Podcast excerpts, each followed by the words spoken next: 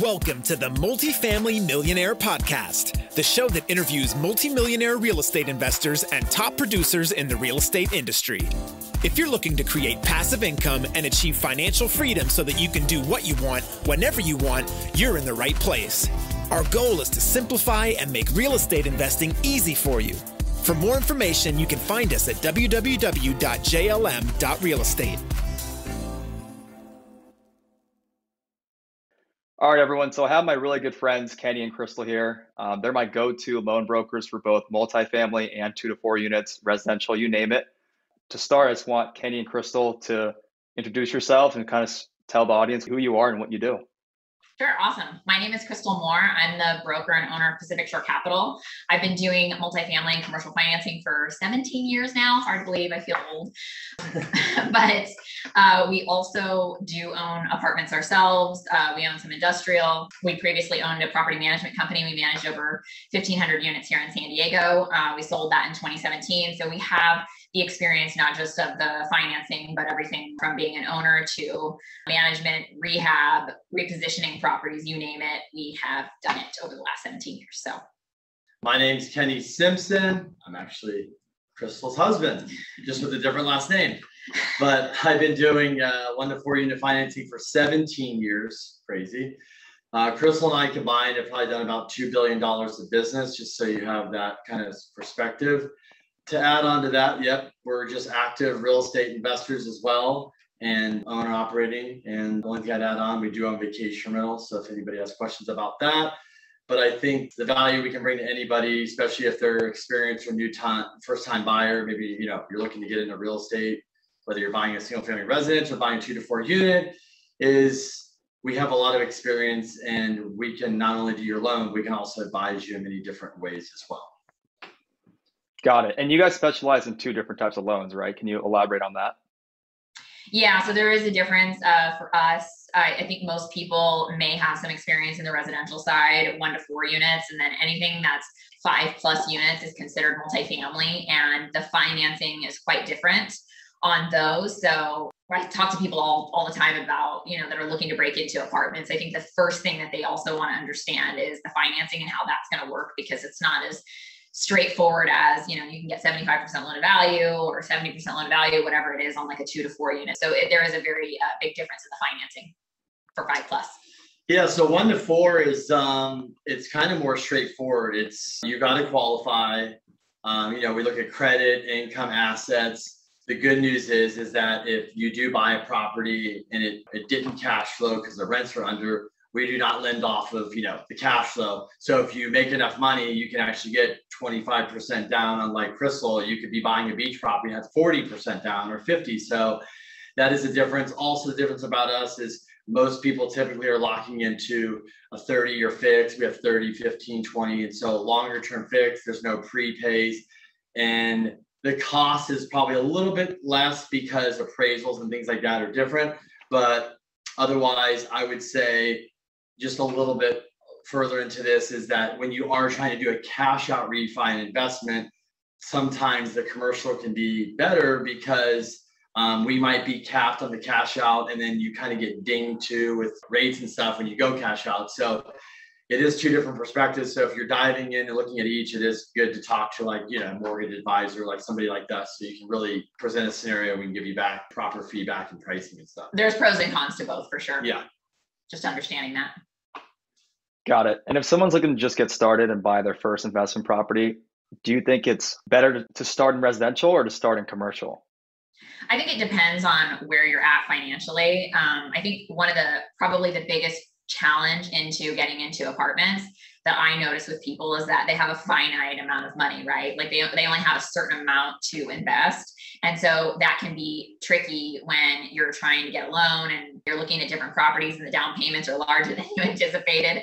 So then what happens is they end up having to reduce the amount, the price that they can qualify for what they can buy a property for. And then they end up buying a two to four unit because that's where they have to start. So I would say buy as big of a property as you can to get started. That's what I would do and what I suggest, but it might end up being still a two to four unit if you don't have enough cash to put down.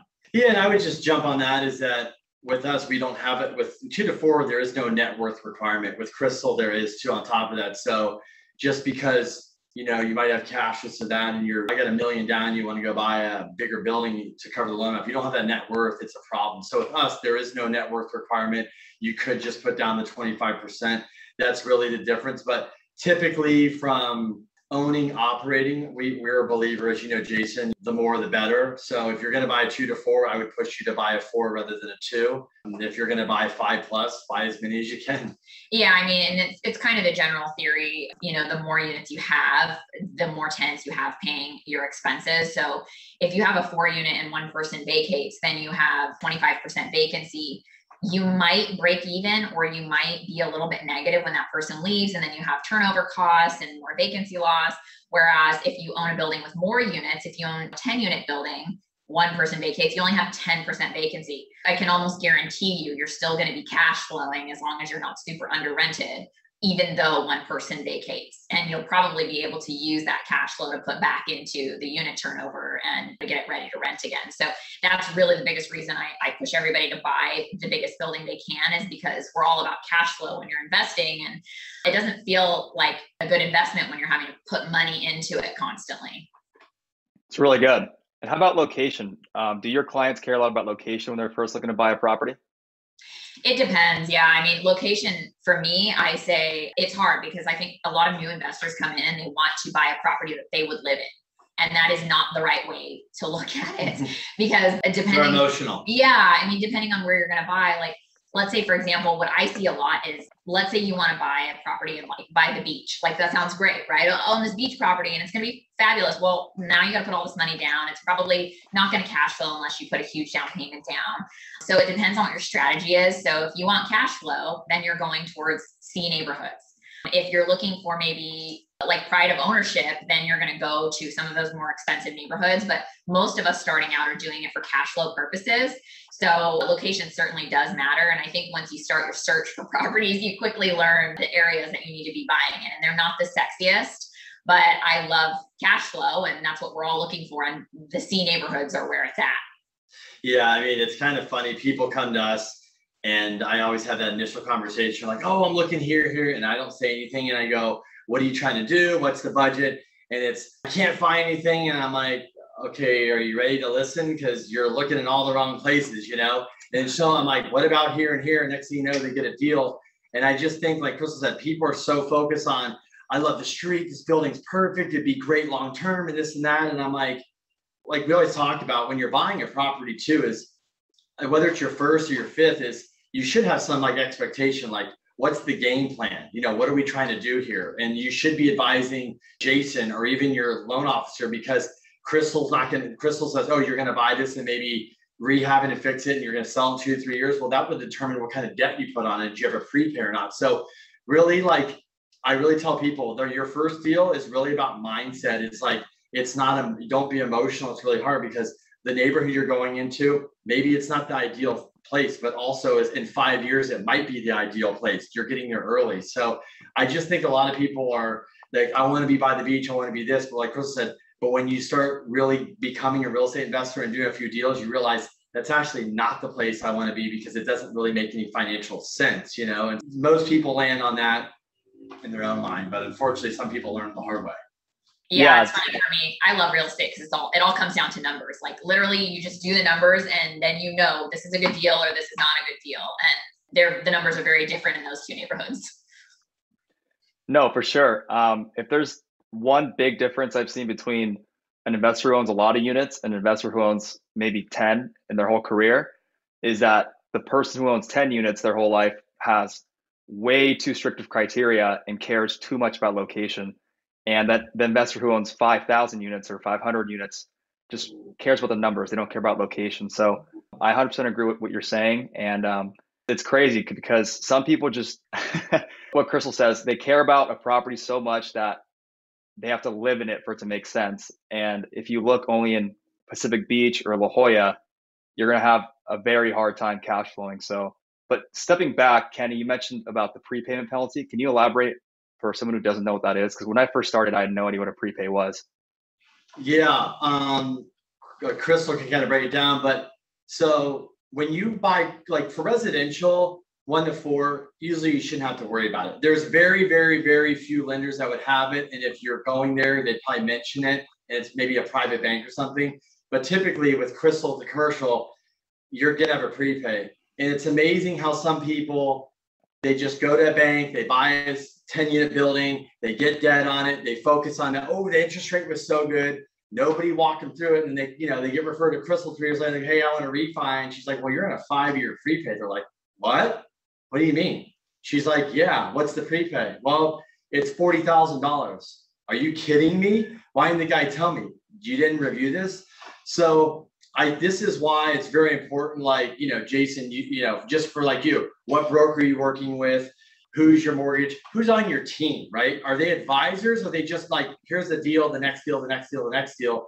So this is why I said is what is the game plan you're trying to do? You need to tell your you know tell your agent, tell your loan officer, tell everybody, even the property manager, whatever, so they know what is going on. So prepays are if you pay the loan off early, there's a prepay. I'll let Crystal elaborate on the different types of prepays, but yeah. So I mean, the standard prepay you're going to see on a lot of these deals is going to be a step down prepay. So for example, you know, sometimes like let's say you go on a five year fixed, it might be a, a three two one prepay, or maybe it's even a five four three two one prepay. What that means is that for each of those years incrementally. So for example, in the case of a three two one, it would be you know, 3% of the balance at the time of payoff if you pay off during year one, 2% in year two, and then 1% in year three. And then after that, it drops off.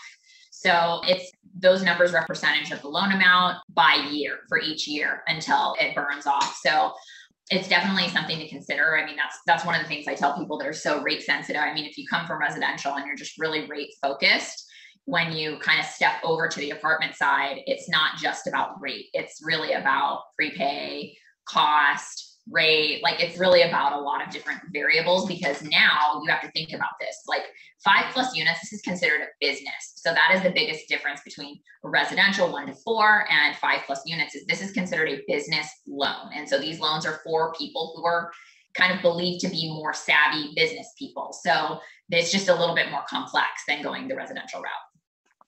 It's a great answer. I feel like a lot of people who are looking at loans, especially on the commercial side, they're very one dimensional. They care about the rate and they care about what the loan amount is, right? But I feel like with commercial versus residential, there's so many more aspects that matter, such as the property P&Ls, the debt coverage ratio, all that stuff. So that's why I think it's really important. And I want the audience to understand how important it is to have a loan broker on their side, whether it's Kenny or Crystal on residential or commercial.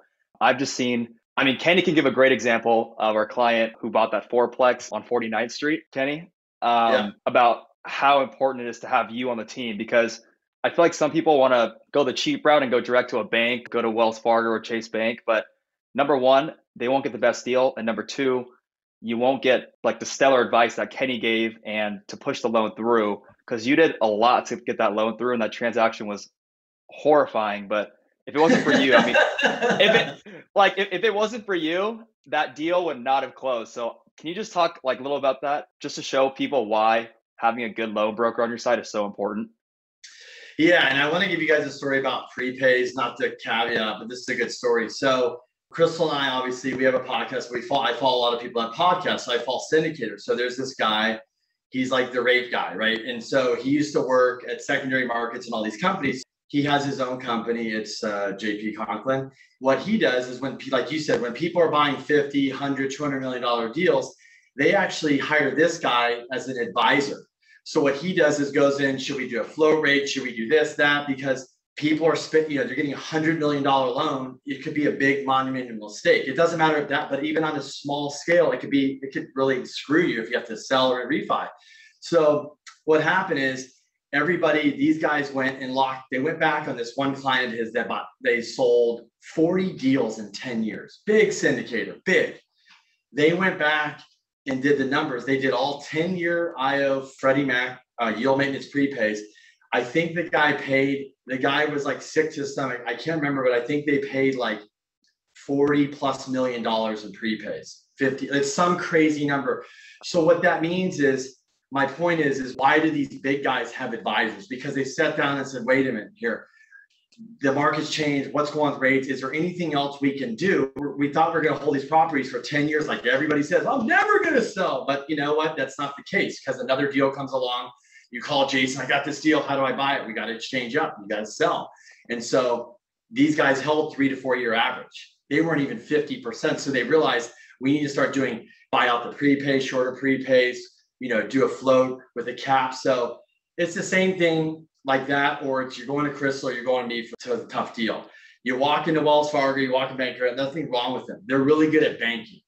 But there's it's a revolving door of people that work there that are loan officers because what happens, and I'm just being really transparent, is people that work there, the loan officers aren't paid very well. And it's a just a big assembly line. And it's like that guy that does your loan, he has to call seven people to get an update it's kind of a nightmare. He's not going to tell you that when you walk in there, but this guy could have started a year ago or six months ago. So then you compare somebody like me that's been doing this 17 years. I have a team. I can pick up the phone. I can call an underwriter. I can go through the file. I can even coach an underwriter and say, no, you're wrong. This is how we need to get it done because I have the experience to do that. So really the difference is, is it's all about experience. So if the guy at Wells Fargo has 17 years of experience and he's done a billion dollars of loans, he's probably really good at his job. But if he's six months on the job, just came out of college, and's never seen a file like this, he's probably going to screw it up. And when the underwriter says it's denied, he doesn't have the he doesn't have the wherewithal or the knowledge to go back and explain to her and present it, say, wait a minute here, you didn't look at this correctly. And that's what I do, whether it's for that client or a lot of other clients. So there's a lot of times I get a suspense or a denial, and the underwriter just doesn't understand the income because there's complicated, you know, tax returns or this. So I'm really good at tax returns. I'm really good at self-employed. I'm really good at real estate investors. A lot of it thanks to Crystal for referring me her clients. But what's a tough file for 95% of everybody else isn't for me because me and my team are built for it and we are trained for it and we do it all the time. Are you going to go through the 49th Street? What was the challenge there? No, the challenge was, I mean, you have somebody that's self-employed that has foreign income that has foreign assets that moved it here, that move money all around, that really didn't know that you shouldn't do a lot of these things. But what I had to do is just keep going back and explaining, explaining, explaining that. Um, and then they decided to audit the file too. So everything you could hit me with is this file. They literally were like, did not want to do the file. But at the end of the day, I get on the phone with the head head underwriter. And when I walked her through it, she says, it's not as bad as it was because a junior underwriter got it, then another underwriter. By the time she got it, it looked like a pile of rubble. And when I can put the pieces together and present to her and say, hey, look, it's foreign income. I presented everything. Here's the other income. Here's the assets. Here's this. They had a lot of information wrong. When I presented to them properly and I explained it to them, it all makes sense. And she goes, okay, this is a doable deal. Check, let's do it. And you know, it did take us months to get there because the audit took a month. But by the time she got the file, went through and talked to me, it literally took us three or four days to get the thumbs up and let's get it done. But I wasted two, three months with the wrong people. So it's it, literally that's what it is. So it doesn't matter if you're self-employed or real estate investor and stuff. A lot of people walk into banks and they're told, "Oh, you can't get a loan. We can't help you." This and that. I hear it all the time. I hear it on ads. I hear it on the news. It's completely incorrect you know those people don't live in our world they live in well i listened to uh, you know the news and they said they're not giving loans out to self-employed people i was like well that's interesting because i just funded 20 loans last month to self-employed people so i think just having the right information and data too is important crystal you want to elaborate on that yeah i mean i think too the biggest thing for us is just presentation is so critical um, that a lot of times if you're going directly to a banker that you you as the borrower have to present all of the information they just kind of transpose that and submit it. And a lot of times you know the problem is is that once an underwriter sees something they can't unsee it. Like that's the big thing. I mean you give them something that's the wrong piece of information they can't say oh i'm just going to pretend i didn't see that information take it back i don't need it. And so that's the biggest thing for us is that we're constantly strategizing on some of these files like okay how do we need to present this information in the best light so that they're going to understand it? And it's not going to look as bad. I mean the majority of the stuff that we get is just thrown at us and people don't want to do any paperwork and we kind of put it all together. I kind of prefer to do it anyways because of the presentation. So that that is the biggest thing about getting the deals through and that's what what kenny's saying is just um, a lot of times with the banks, they they get these easy cookie cutter deals. They want the like W two person who's like One you know they own a house and you know that's it. But once it gets complicated, I mean, Kenny just closed a residential loan from my client that has seventy properties. Oh. Seventy. I don't think the underwriters particularly love that he gets these deals, but but for me, like these are the kinds of things that we're doing because like nobody else is going to touch your file. In fact, he went directly to a bank and they're like, oh no, we, yeah. we can't do that. So, I mean, these are the kinds of files that we're used to seeing. Of course, we love getting ones that are not that complicated. But um, when that happens, we know exactly how to look at it and we know the guidelines too. I mean, Kenny has on a regular basis showed underwriters guidelines that they didn't even know existed to get deals through.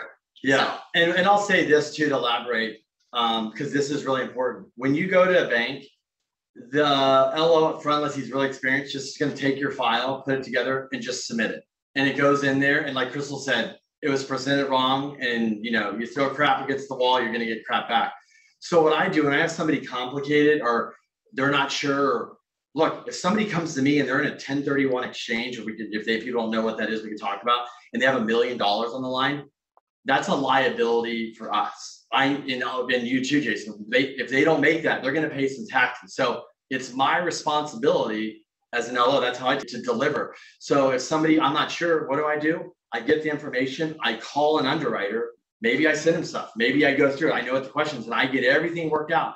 They said, Yep, this is how you need to present. This is what we need to see. Will be good. Or hey, this is going to be a problem. You do this. So before I submit it, I we have that conversation, and then basically when I get the file and you get it approved, that's why because we take the time effort up front. I just don't I don't want to submit a file for you, me, or your client that's going to waste all of our time. That's not going to get done. That's not good business for anybody. And also, it's frustrating for a client that's like maybe on their purchase for an investment property. It's not a good feeling. So I don't know. I just think it's very important to who you're working with that's taking the time and effort and really understands what in the hell they're doing. Yeah, no, that's huge. And one big example I want to give out is with Crystal, one of my clients who's in an exchange, newer client, haven't worked with him before. He's looking to buy his first six unit property in Golden Hill. And I consulted Crystal and Mitch about it probably within the first day we had it in contract. And I told them the seller's very tough. He's tough to deal with. His contingency time frame is 17 days and to release money, non-refundable, 100K, no matter what. Doesn't care if the loan's approved or not. He, he didn't care at all. He was a tough seller. And within three days, Mitch and Crystal told me, like, boom, this file looks great. He's a good borrower. The appraisal will come in at value. It's a good deal. So having a loan broker as a broker myself or as a client that I'm helping, it helps everyone to have a good advisor like Kenny or Crystal to advise you on the deal. So that's just what I have to say about that. But do you want to elaborate on that, Crystal, on how that happened? Do you remember that deal? Yeah. I mean, for us, this is the thing. So that's another one of those areas in multifamily that can be a little bit scarier for people is that you really don't know if your loan's approved until right before you get loan docs. So like on residential, you get approvals on the front end with conditions.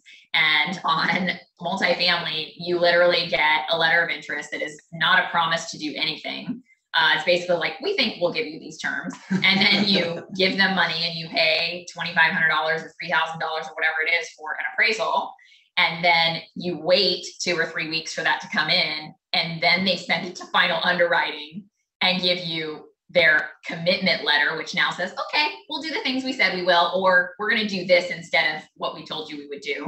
And then you get loan docs maybe a week later. So that is the scary part generally. And with your client, especially it being his first purchase, you need to get the reassurance as much as humanly possible on the front end. So what we do is say, hey, look, I know you can't give me a commitment letter right now, but I have all of the tax returns, I have the bank statements, I have everything that you need to say this file is approved pending the appraisal coming in. So we were able to do that. It's not something that's standard course of business. But the other thing is, is that when you have high volume with lenders, it also gives you more weight to be able to get exceptions on the process and to get things done. So our volume with this particular lender is high enough that close, you know, tens of loans, you know, 50, 60 loans, whatever with them. They're like, okay, you're a good broker for us. You always bring us the good deals. That's the other thing too. We, we just got it today. We had a lender email us that we submitted, you know, a deal and he says, well, I haven't fully underwritten the deal, but you guys are always on the spot with your numbers. So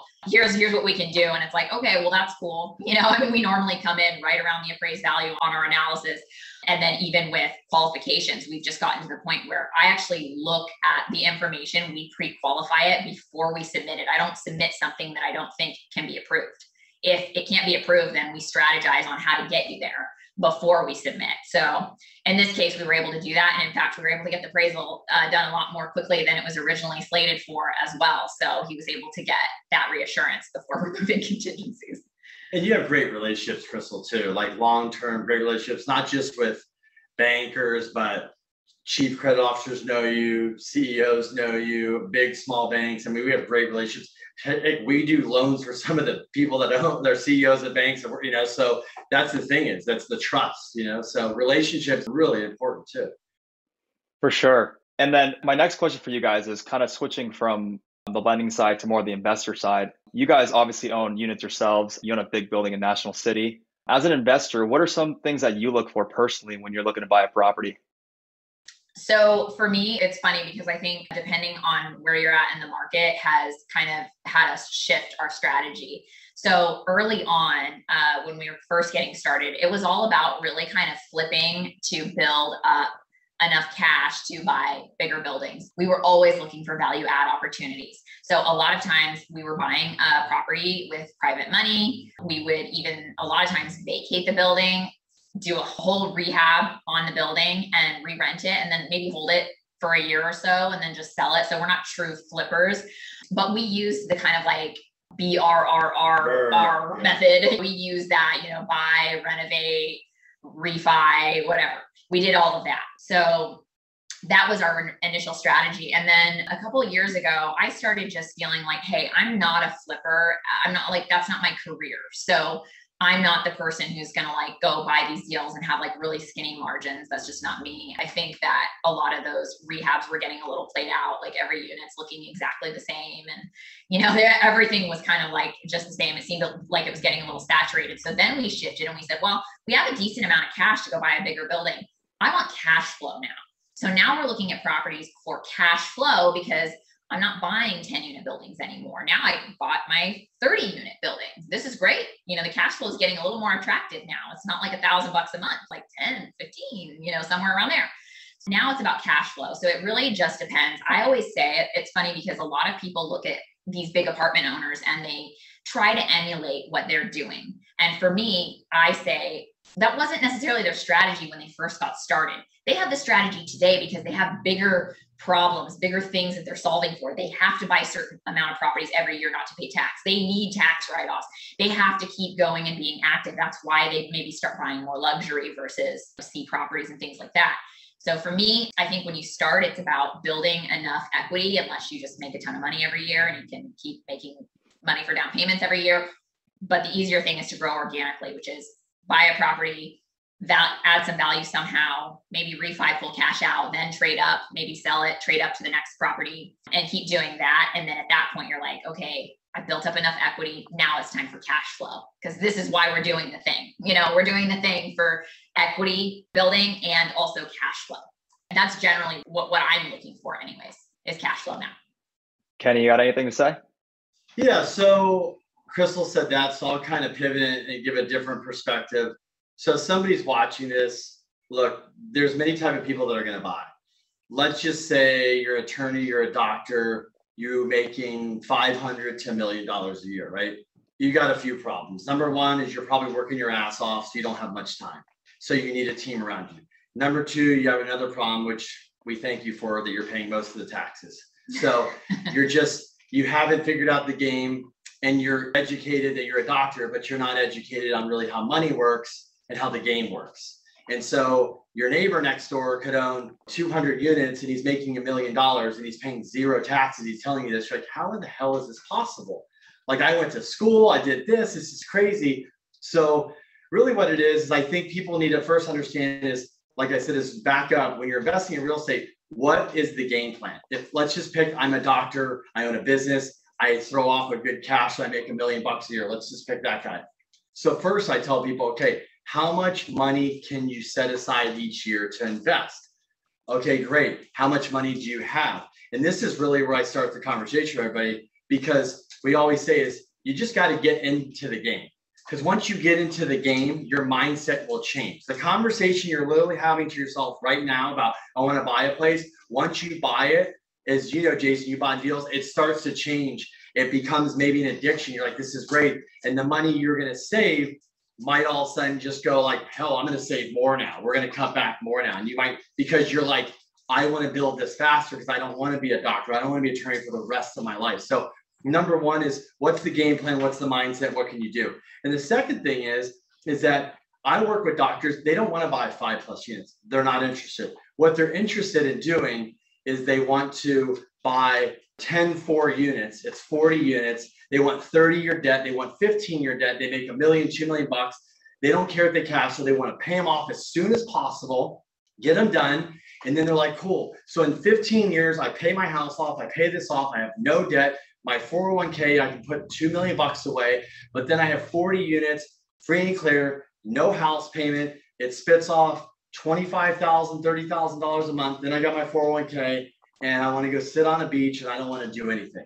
That is a person that we deal with all the time. That's a great strategy. Um, the other strategy is that somebody might go, Well, I want to go bigger and I want to go better. I want to be an attorney. Like I've met an attorney one time, he's worth $80 million. And I was like, how did you get worth $80 million? He goes, definitely not being an attorney because I paid, you know, 60% tax. He says, basically by buying real estate. He's like, there's no way in 30, 40 years I've been worth 80 million by just being an attorney and putting money away. So the other people have a problem with is putting money in their 401k, they're saving money, it's sitting in a checking account, and they're making zero. They're also like the stock market's high, this thing's crazy, they're uncomfortable. Look, we all know this. Everybody's having the same conversation, see stuff. So what's great about like my Crystal loves apartments and stuff, it's just bread and butter. It's you can feel it, you can touch it, you can see it. If you buy today in 20 years, it's going to be worth more. Why? There's a whole list of laundry reasons why, right?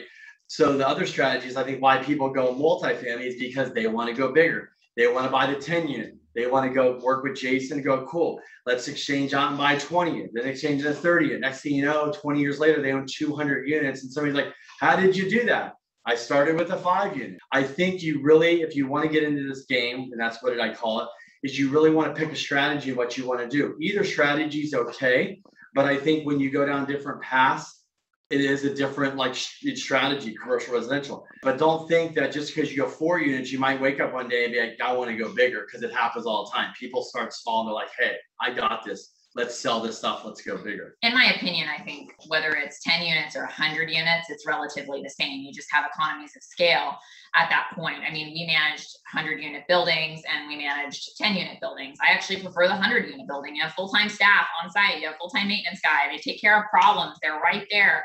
You don't spend all this time driving around and doing things. I think, you know, one of the, the most important people you can have on your team once you decide to buy is a CPA because I would argue that the doctor or the attorney, they just don't know any better. They don't know about the tax benefits of owning real estate. So when they come to you and they say, like, I already make a ton of money, I don't need cash flow, I just need write offs and I want to pay this thing off and whatever cash flow, they don't understand the tax benefits. They only understand that they make a lot of money and they don't need more money right now. They need money in 10, 15 years from now when they want to retire. Well, you can still do that. And I think do it much better with apartments versus one to four unit. And I, I think the one thing we haven't talked about just yet, maybe you had it on the agenda, is that, you know, the valuation of five plus unit multifamily properties is so much better than one to four. Yeah. We use you increase the income, you exponentially increase the value. That is not something that you get on the residential side. So that is one of the major benefits aside from tax benefits is you can incrementally increase. I mean, think about it. if you want to 10 unit building and you increase rents $100 a unit, take that by whatever, four and a half cap or wherever we're at today, how much did you really increase the value of your building? Like by hundreds of thousands of dollars. That's exciting. It's all great stuff. And the reason why San Diego is such a great spot to buy, in my opinion, I'm sure you can agree, is the rents keep going up, right? There's always demand. There's always people trying to come down here to live in San Diego. I mean, I have two friends from San Francisco who are, since COVID, have been remote. They worked at Salesforce and now they're down in Pacific Beach and they said finding a place here was impossible. And rents just keep going up. It's not stopping anytime soon. So if you're an investor and you think the long game and you buy now, prices may seem high, but in 10 to 20 years, rents might be double than what they were. And now you're sitting pretty and you have a 10 unit or a 20 unit in San Diego where things just keep going up and you're buying California real estate. So you're always going to have appreciation. Your rents are going up. You have tax write offs and you're paying down the loan every single year. So it just seems like a no brainer to me. I mean, can you guys agree on that as well? Yeah, I mean, I would say that I agree with you that San Diego is the best place. I think it's the best city in California, not because I'm biased, well, so maybe sort of, but I lived in San Francisco for three years. I understand that market. It went absolutely nuts. And for the longest time, Kenny and I would have these conversations at night, you know, whatever, like, holy crap. I mean, San Francisco is on fire. It is insane the, the amount of money that people are paying for properties. San Diego is a steal. Like you come down here and you're like, what? Like I can live by the beach with sunny and 75, like 360 days out of the year, like, and I can buy it for this price. So I feel like San Diego's finally having its day, um, like San Francisco did. We didn't have that. Like I cannot remember a time in the last 17 years or even before that where properties were selling over list with bidding wars. That has not happened, and I don't anticipate it to stop even in the next couple of years. I think it's really going to keep going for a little while. And every property you buy feels expensive at the time that you buy it. Like, unless you're talking like for a brief time in 2009 or 10 or whatever, there's like brief moments where maybe you feel like you're getting a deal, but you're paying market price to buy properties today. It always feels expensive. So you're never going to buy anything if you always have that mindset. You know, San Diego is, uh, we say it's surrounded by the four borders. You've got the Mexican border, you've got the ocean, you got Camp Pendleton, and you got the mountains. And so most people want to live, you know, if you're here, you know where you want to live and you don't. So a lot of the things that are going on around downtown, Little Italy, the beach, and all this, there's just all these little micro communities, we call them now, right? And they're popping up, but people are moving into these areas because it's getting expensive. You know, just like Crystal said, is just take Miami right now. And I always told this to Crystal. I tell people, I go, look, when the 1% wake up whether it's COVID or taxes or something, and they go, we want to go buy a home in Miami or Florida. $50 million homes are flying off the shelf like it's nothing. And people go, who has this money? I'm like, there's a lot of money, a lot. So what else is happening is take California. A lot of people are moving out of Los Angeles and San Francisco. Not that they're going to go back here, but once you come to San Diego, it is a good bang for your buck when you compare and you get a taste of the weather and everything. You're kind of like, man, it's hard to leave. So I think a lot of people come here for school or come here for something. I mean, a lot of people move here just, I came on a business trip, I came on a holiday, came for school, and they're like, damn it, I'm trying to figure out how to get back there.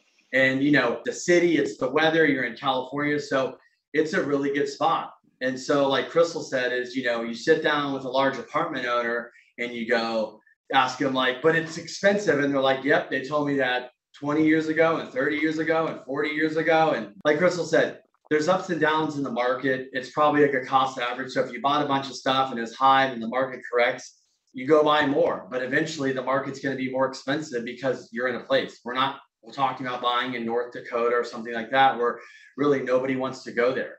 35 million people visit this place a year. That's a lot of people. So I mean, biased or not, I think San Diego, not just in uh, California, is one of the best places on the globe. I travel around the world. You say you're from San Diego, it's like one of the most favorite spots. I just think for San Diego is, you know, the more businesses and entrepreneurs and things that come here and grow businesses, that's what's going on. That's what you're seeing. And COVID, we're calling it, you know, the great reset or the great migration. You're seeing it in front of us. I mean, people are fleeing out of California, but also people that are moving from California. A lot of people are moving down here. You know, talk to your like your friends or talk to real estate agents. People come in and overpaying or well, I just sold a place in San Francisco oh, overpaid 300,000. Hell, I don't care. I did that up there. What's the difference? You know, I mean, they've been doing it in other cities in New York. They've been doing it in Seattle. They've been doing it in Oregon. They've been doing it in San Francisco, LA for a long, long time. Like Crystal said, it's this city is a, it's just, it's time. You know, I don't know how long it will go on, but there's a lot of opportunity here. 100% agree. That's um, very well said.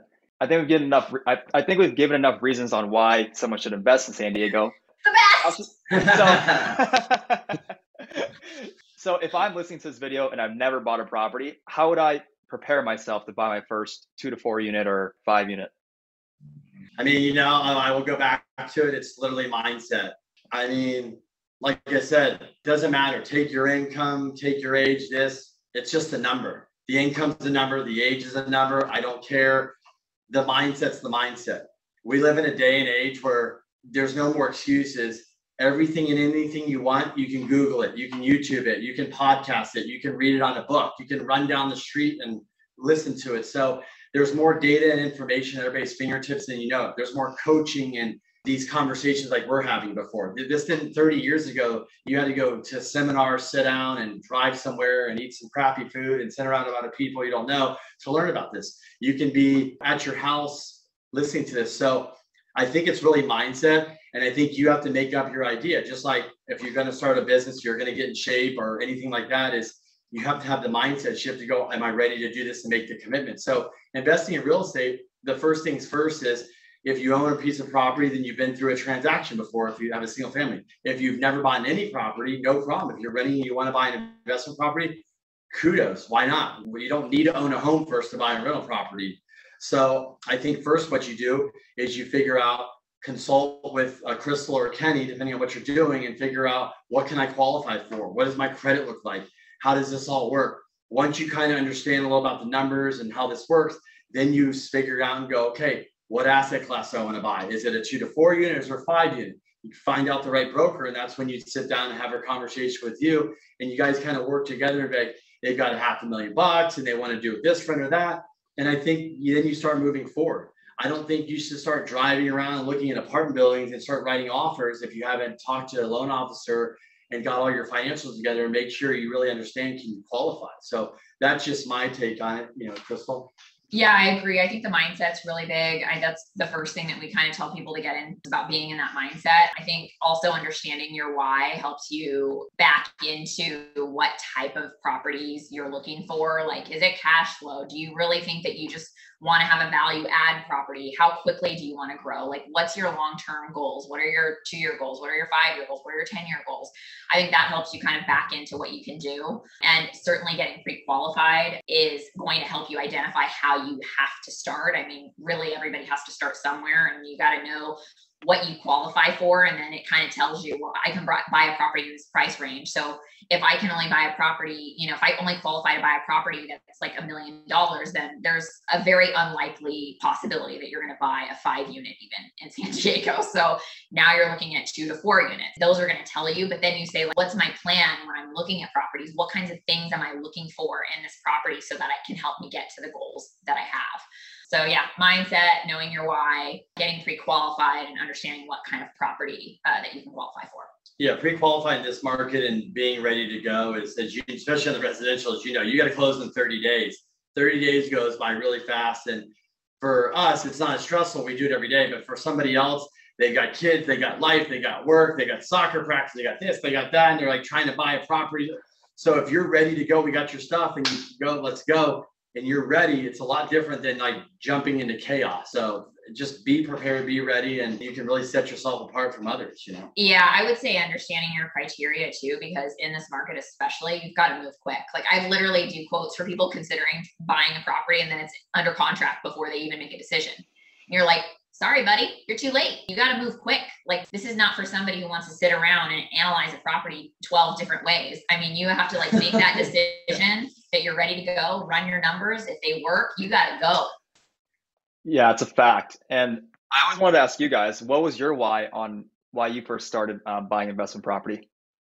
It's funny because I think um, the why changes, right? Like as you hit different levels. But originally, even still now, I would say my biggest goal is uh, freedom. You know, I want to have the freedom to choose if I want to work, if I don't want to work, if I want to go on a vacation next week, whatever that may be um, when our kids are, you know, playing sports and in school. Like, do I want to volunteer? Do I want to go to their practices and their games? And those are the things for me that I don't want to be tied to, you know, I don't want like the golden handcuffs of my job per se. I want to have the freedom to choose. And that is my biggest thing. And then, of course, the always overarching thing for us is planning for retirement and, you know, teaching our kids and leaving them a legacy that they're going to carry on and continue on and not not screw it up like so many people we see that inherit stuff. So I mean, that's really a big why, but an immediate goal is freedom. And then after that is really legacy and retirement. So yeah, for me, I think what was interesting is uh, I always wanted to buy real estate, but I didn't really understand what I was doing. You know, when Crystal, met, I started doing loans for like Crystal's clients, and I would look and I'd be like, this guy owns a lot of property. He's always like has time. He's always traveling. He doesn't pay taxes. Like, what the hell is going on here? This is crazy. So for me, I started, now I would call him, I go, you don't pay taxes. You made a million bucks. Yep. I go, how do you do that? He goes, because you just gotta, you're not smart. You gotta like learn. So I started realizing that, wow, the lifestyle, this and that. It's not that you don't work or this, but it's something that they worked on, you know, every little by little by little. Yeah, maybe the guy had a business, maybe he had a job, but over 20, 30 years, he's in his 60s. He wakes up, he goes, I can do what I want today. I got cash flow, I've got equity, I got property management, whatever I can buy and life's pretty good. It's not like I'm got to go to work to grind to pay those bills and stuff. So I think the why for me was, wow, you can do this. A normal person that just has a normal job. I mean, we know people that were teachers, two teachers that little by little chipped away and they have 10, $15,000 of cash flow that's there. Plus they have, you know, their pension and they're like, if it was just my pension, I couldn't live in San Diego. And that a ton of equity. And a ton of equity, free and clear properties. But somebody told them a long time ago, just buy some of units. Some of them just bought one 10 unit building and paid it off. And it's like, it's there's three bedrooms somewhere over here, and they make, you know, after everything, they make eight grand a month, and then they, you know, they have their retirement. So everybody's wise to everybody. At the end of the day, I really like we were talking about from the beginning. It's really about freedom for everybody. And I really think buying real estate at the end of the day, let's be honest, it's really about the cash flow. It's cash flow is really, really attractive. Well, it replaces your income. I mean, you yeah. can you can basically then have the freedom to, you know, drop your income from your job and have cash flow. So, and then you can go on vacation and your tenants still pay rent even when you're gone on vacation, even when you're sleeping, even when you're at your kid's soccer game. They still pay the rent. You don't have to physically work. You don't have to trade time for dollars. What was the first property you guys ever bought? our house. So we wanted to buy something, and originally we wanted to buy like a four unit, um, live in one unit, rent out the others. But we had two problems. We didn't have enough money down for that because then the purchase price was getting bigger for where we wanted to live. Um, it was like over a million dollars. We didn't have that. And then we just started getting in the car and driving literally every property that was for sale. And then we even started like walking different apartment units that were for rent, just like being like, and then we were like, I could do this, like I could do that, you know. And so, anyways, we ended up finding this house, and we for we bought it for five hundred forty five thousand. We got it by accident. I mean, just tell me if that wasn't like just meant to happen. So, anyways, we accidentally got because we were did three and a half percent down FHA financing. It was like nineteen thousand dollars, I think we put down or something. Work. Needed a ton of work, but we lost out to a couple that had like thirty or forty percent down and they accidentally faxed the signed counteroffer to our agent instead of their agent or something. yeah, it's accepted offer by literally got yeah. it by mistake. Yeah. And so that was the house. So we said we're going to live in it for two years, and then we're going to sell it, and we're going to take the tax-free money. We romantic story. We got married at the courthouse right before we sold the house, just so it could be half a million dollars tax-free versus 250 if you're not married. So that was what we did. Uh, we rehabbed the house. We added a second story onto it. We did all kinds of things. We made almost half a million dollars on that. And that's how we traded it into our first apartment deal. I did not want to leave the house. Okay. I had a clawfoot tub with farm sinks, with a TV in front of the tub. I used to take my bath, watch Housewives of Beverly Hills or whatever. Like I'd stay in there. I'd have to fill the bath up again because the water got cold. Like it was like my favorite house. I begged Kenny, can we get a line of credit? Can we just keep the house? Was in Mission Hills, used a Coronado, collapsing doors, like the whole thing. It was beautiful um, when we got done with it. We got like a Viking fridge off Craigslist for like some guy, you know, we got all this stuff. We like bootstrapped it. We found, we just like made we got this house like done as cheaply as we possibly could. I did not want to sell it, he made me. But that was our first thing. And honestly, it's allowed us to be where we're at today. So that's the other thing. Not a lot of people are willing are willing to make those sacrifices either. So that's uh, I think critical if you really want to grow a portfolio. I think you got to sacrifice things that you want now so that you don't have to sacrifice them later. Pay the price today so you can pay any price tomorrow. Ooh, it's a good line. Well, it looks like we're running out of time. I want to make sure people know where they can find you when um, after we leave here, what's the best place to find your guys' um, information if, if, someone wants to reach out to you? Our website is pacificshorecapital.com uh, for financing. Of course, I'm on Instagram, so Pacific Shore Capital on Instagram. We're on YouTube channels. Like we've got all the things, but um, I think PacificShoreCapital.com would be a good place to start, and that will get you connected everywhere. Yeah, you can probably find me on there, huh? Yeah, yours. Well, yours is Simpson. SimpsonMortgage.com. Got it. Thanks for having us. And you guys have a podcast too, right? Yeah, we have Get in the Cash Flow Game. Um, that's why we have this fancy wall behind us, but we do uh, put out content every week. It's really real estate focused. And we just love like getting to know different people. We talk about different strategies in real estate and whatnot. So uh, we do have a podcast. It's on every podcast platform that you can find. It also is on YouTube. Um, and we have a website called getinthecashflowgame.com. Got it. Well, hey, thank you so much for your time, both of you. And this is a lot of fun and a ton of value. I'll probably talk to you guys tomorrow about our deals that we have going on. So uh, I'll talk to you guys soon. awesome. Thanks, Jason. Awesome. Appreciate the time. Thanks, Jason. Thanks yeah, for having us on. Bye. Thank you for joining us on the Multifamily Millionaire Podcast, the show that interviews multimillionaire real estate investors and top producers in the real estate industry. We're here to help you create passive income and achieve financial freedom so that you can do what you want whenever you want. We'll catch you next time on the Multifamily Millionaire.